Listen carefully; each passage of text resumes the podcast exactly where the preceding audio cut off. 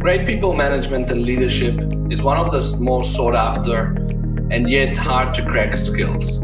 I've always personally admired people that are able to get the most out of teams, which are predominantly formed by people of different backgrounds, ages, nationalities, and even goals in life. This curiosity has brought me to invite Christy Wilmer as a guest to the podcast today. Christy is a strong commercial leader that's worked for the likes of Philip Morris, PepsiCo, and Kellogg's, managing big teams and customers. She was also recognized as one of the top women in grocery by Top Grocer in 2016. With Christy, I'm going to try to crack how one individual can motivate the whole team and get the most out of it. Hi, Christy. Thanks for joining us today. How are you? I am well, Daniel. Thanks so much for having me.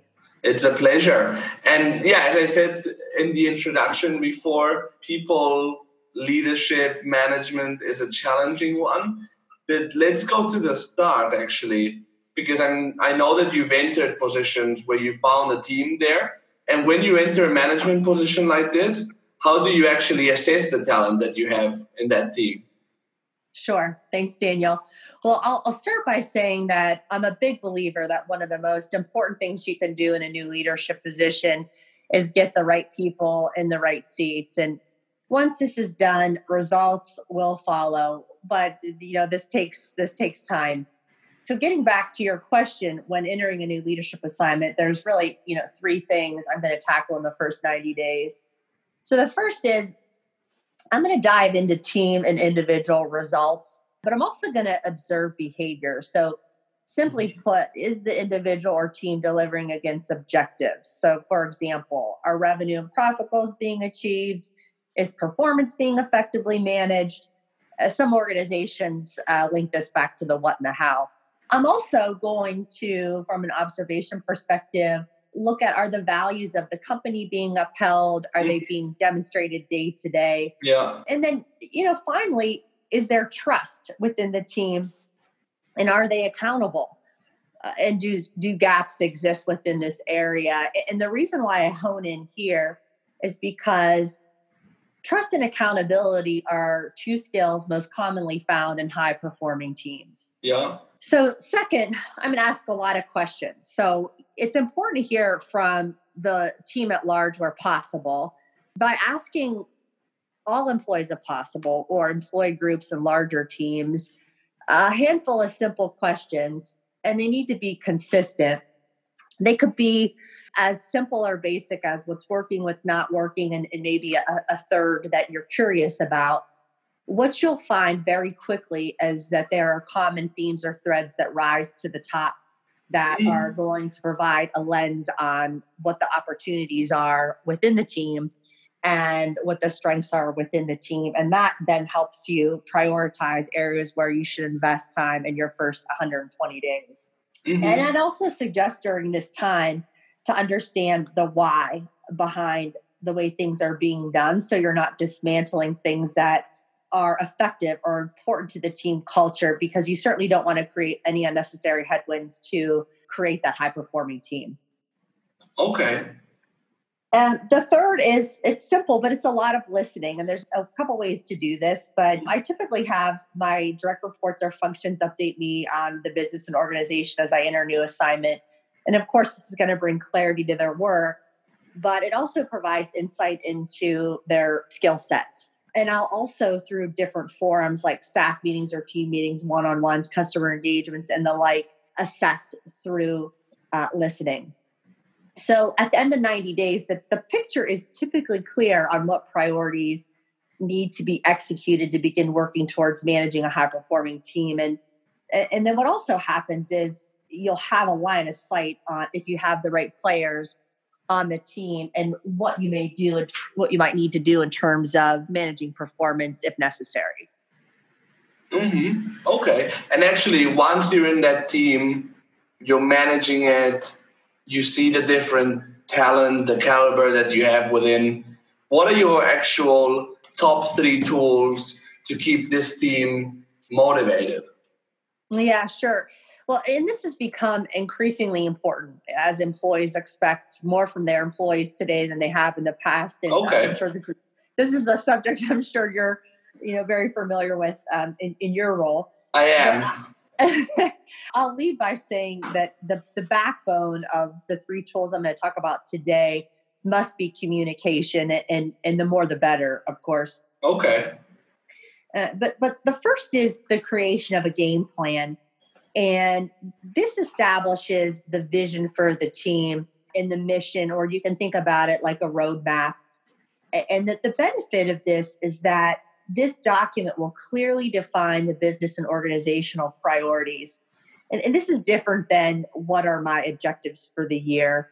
Uh, this is going to lay out what's going to happen over the next year plus from a priority perspective. And the team creates the tactics and action plans that will be executed. And the team then further engages by committing themselves to the execution of the action plan for the year. So they buy in, they enlist in forming a team to ensure that action plan gets executed, and they're accountable for progress along the way, updates. And the benefit of this is that this process creates buy in and enlists the team. So the first is critical in terms of vision, priorities, mm-hmm. uh, vis a vis the game plan.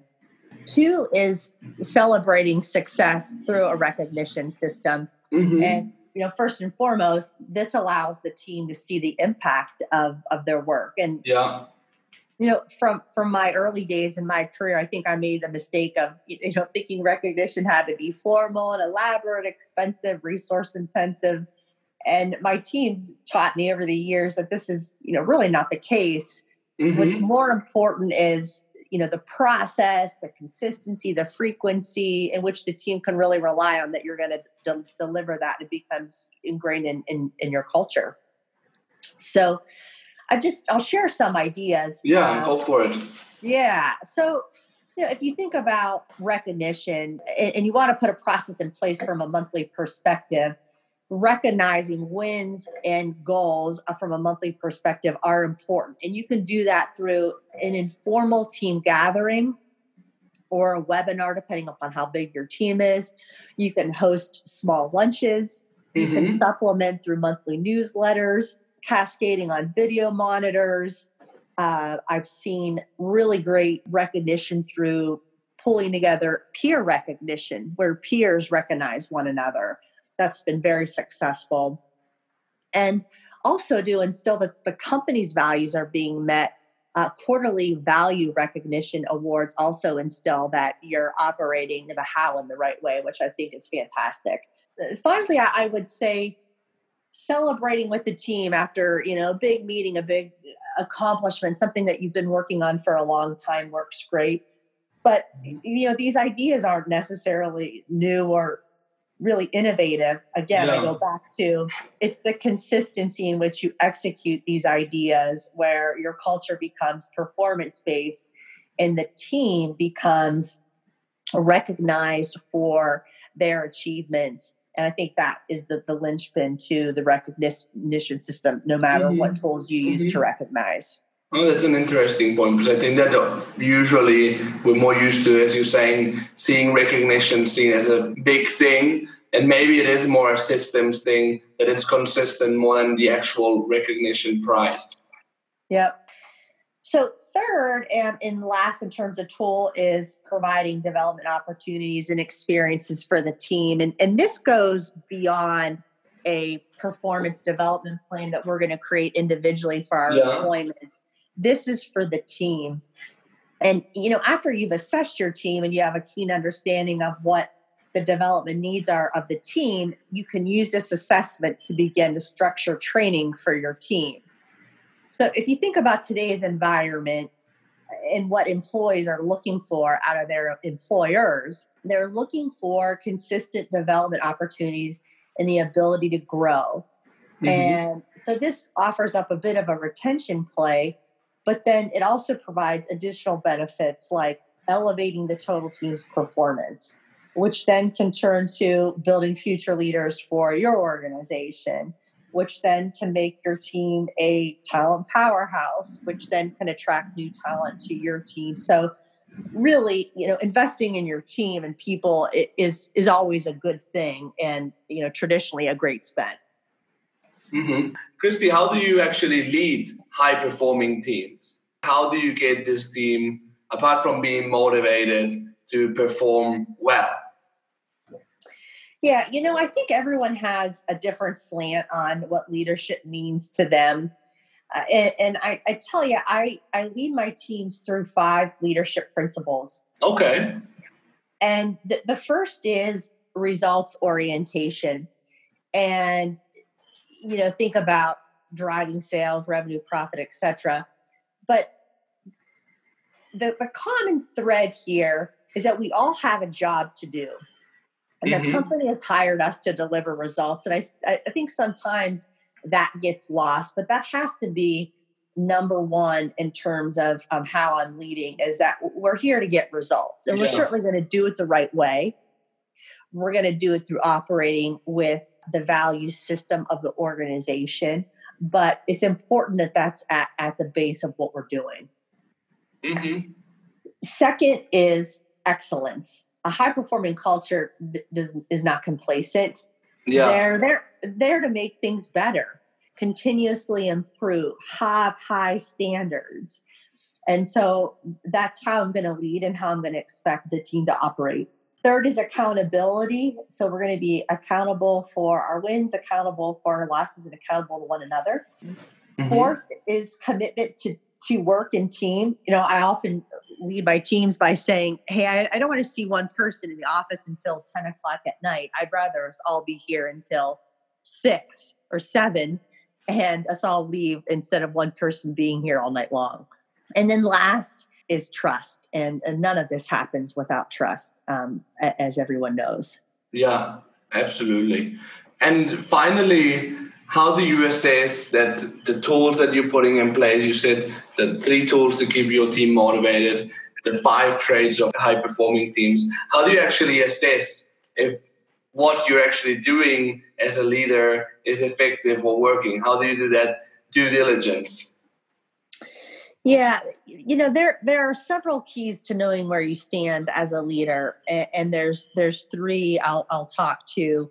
And the first is you've got to look at the results whether it's the business results promotion retention cultural survey improvements etc but you know you can't just look solely at the numbers because there are some things that the numbers aren't going to tell you. Yeah. So then i go to the to the second area where it, it helps you understand if what you're doing is working or not and that's employee engagement mm-hmm. So, what do I mean by this? Uh, and I just give a suggestion here. And this could be to have some sort of separate committee or, or a passionate group of employees committed to building a strong culture that would solicit feedback formally and informally from the team and provide updates to leadership on a certain frequency of, of, of time, rather than be quarterly or, or bi monthly. And what this does is it gives employees a voice in a comfortable environment with their peers or colleagues to voice things they like to see done differently or ideas that they have. Yeah. And the, the benefit then becomes as a leader, you, you learn so much about what's important to the team that may have never reached your radar because maybe you didn't think it was important. I know for me personally, I uh, implemented so many things uh, over the course of my career mm-hmm. that weren't necessarily maybe important to me, but they were important to the team. And I would have never put those initiatives in place if I were just sitting in an office by myself trying to, to think about what the team needed. So that yeah. voice is so critical. Mm-hmm. And then it also empowers the team to see their ideas brought to, brought to life. So getting that level of employee engagement is is so important to understand if if what you're doing is working. Mm-hmm. And then last is this feedback loop for yourself and you know, asking the team, how am I doing? What can I change? Is what we're doing effective as a team? Mm-hmm. And being open to constantly evaluating whatever systems, processes, infrastructures you've put in place that you're comfortable in changing and reevaluating. So well, I often like to say I have open door policy, and that might be a little outdated due to this new open environment. yeah, that's true. offices have today. But if you can create that kind of trusted environment within, you know, your team, that feedback loop is going to come naturally yeah. straight to you, and I think that's what what we're striving for um, as as leaders. Yeah, no, absolutely. Because I also think that without that trust, you people won't feel the empowerment to be able to feedback, right? Yeah, exactly. Okay, fantastic. Well, Christy, look, thanks for sharing your secrets with us. Really appreciate it.